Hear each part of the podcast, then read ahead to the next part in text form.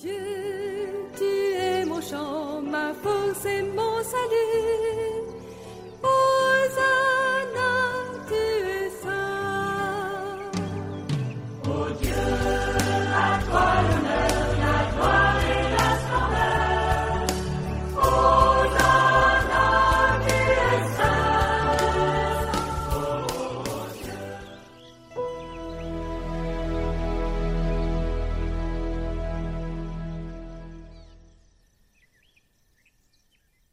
Lecture du livre des Juges. En ces jours-là, les fils d'Israël firent ce qui est mal aux yeux du Seigneur, et ils servirent les Baals. Ils abandonnèrent le Seigneur, le Dieu de leur père, qui les avait fait sortir du pays d'Égypte, et ils suivirent d'autres dieux, parmi ceux des peuples d'alentour. Ils se prosternèrent devant eux, et ils irritèrent le Seigneur. Ils abandonnèrent le Seigneur pour servir Baal et Astarté. Alors la colère du Seigneur s'enflamma contre Israël.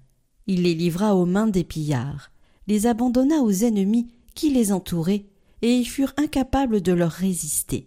Dans toutes leurs expéditions, la main du Seigneur était contre eux, pour leur malheur, comme il leur avait dit, comme il en avait fait serment. Ils furent dans une très grande détresse. Alors le Seigneur suscita des juges pour les sauver de la main des pillards. Mais ils n'obéissaient pas non plus à leurs juges. Ils se prostituèrent en suivant d'autres dieux. Ils se prosternèrent devant eux. Ils ne tardèrent pas à se détourner du chemin où leur père avait marché, en obéissant au commandement du Seigneur. Ils n'agirent pas comme eux. Lorsque le Seigneur suscitait pour eux un juge, le Seigneur était avec le juge, et il les sauvait de la main de leurs ennemis aussi longtemps que le juge était en vie. Car le Seigneur se laissait émouvoir quand ils gémissaient sous la violence de leur oppresseur. Mais quand le juge était mort, ils recommençaient et poussaient la corruption plus loin que leur père. Ils suivaient d'autres dieux, les servaient et se prosternaient devant eux. Ils ne renonçaient en rien à leurs pratiques, ni à leur conduite obstinée.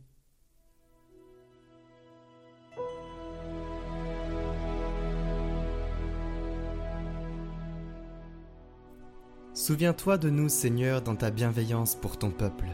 Avec nos pères, nous avons péché, nous avons failli et renié. Ils vont se mêler aux païens, ils apprennent leur manière d'agir. Alors ils servent leurs idoles, et pour eux c'était un piège. Ils offrent leurs fils et leurs filles en sacrifice aux démons. De telles pratiques les souillent, ils se prostituent par de telles actions, et le Seigneur prend feu contre son peuple. Ses héritiers lui font horreur. Tant de fois délivrés par Dieu, ils s'obstinent dans leurs idées, et lui regarde leur détresse quand il entend leurs cris.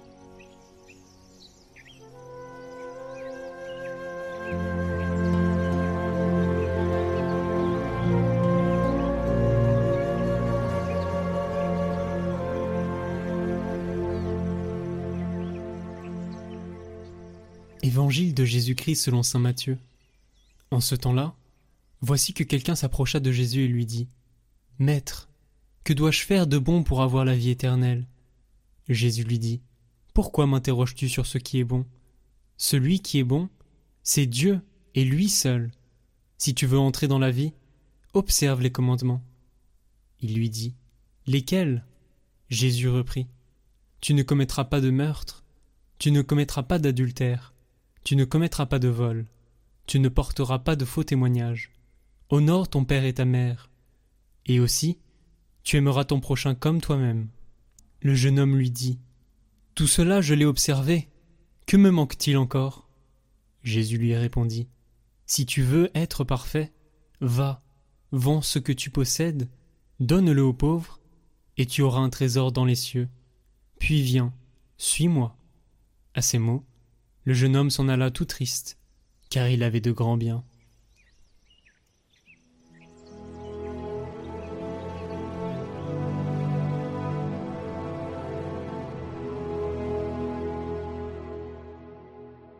Commentaire de saint Hildegarde de Bingen.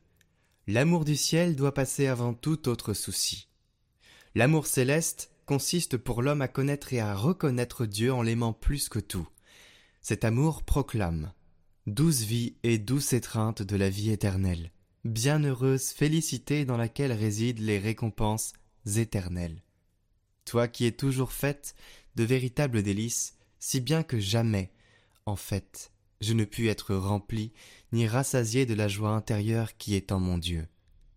L'amour du ciel doit passer avant tout autre souci, et chaque œuvre bonne est formée de deux parties, l'amour de Dieu et l'amour des hommes. La discipline suit l'amour du ciel. Elle est comme un enfant puisqu'elle ne veut pas être puissante en accomplissant sa propre volonté, mais qu'elle veut rester fidèle dans la crainte, la retenue et le respect. Par la foi en l'amour, l'homme se lie lui-même dans la loi de la discipline. La vertu de miséricorde se lève pour aller vers les pauvres, car la miséricorde de sa grâce se trouve dans le cœur du Père éternel. J'ai placé mon Fils dans la poitrine de la miséricorde lorsque je l'ai envoyé dans le sein de la Vierge Marie. L'homme, justifié par les vertus, devient capable de regarder la misère de son prochain et de l'aider comme lui-même dans les vrais besoins.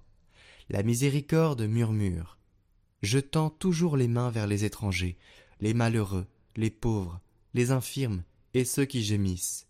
Après la miséricorde surgit la victoire par laquelle l'homme est vainqueur de lui-même et des vices d'autrui.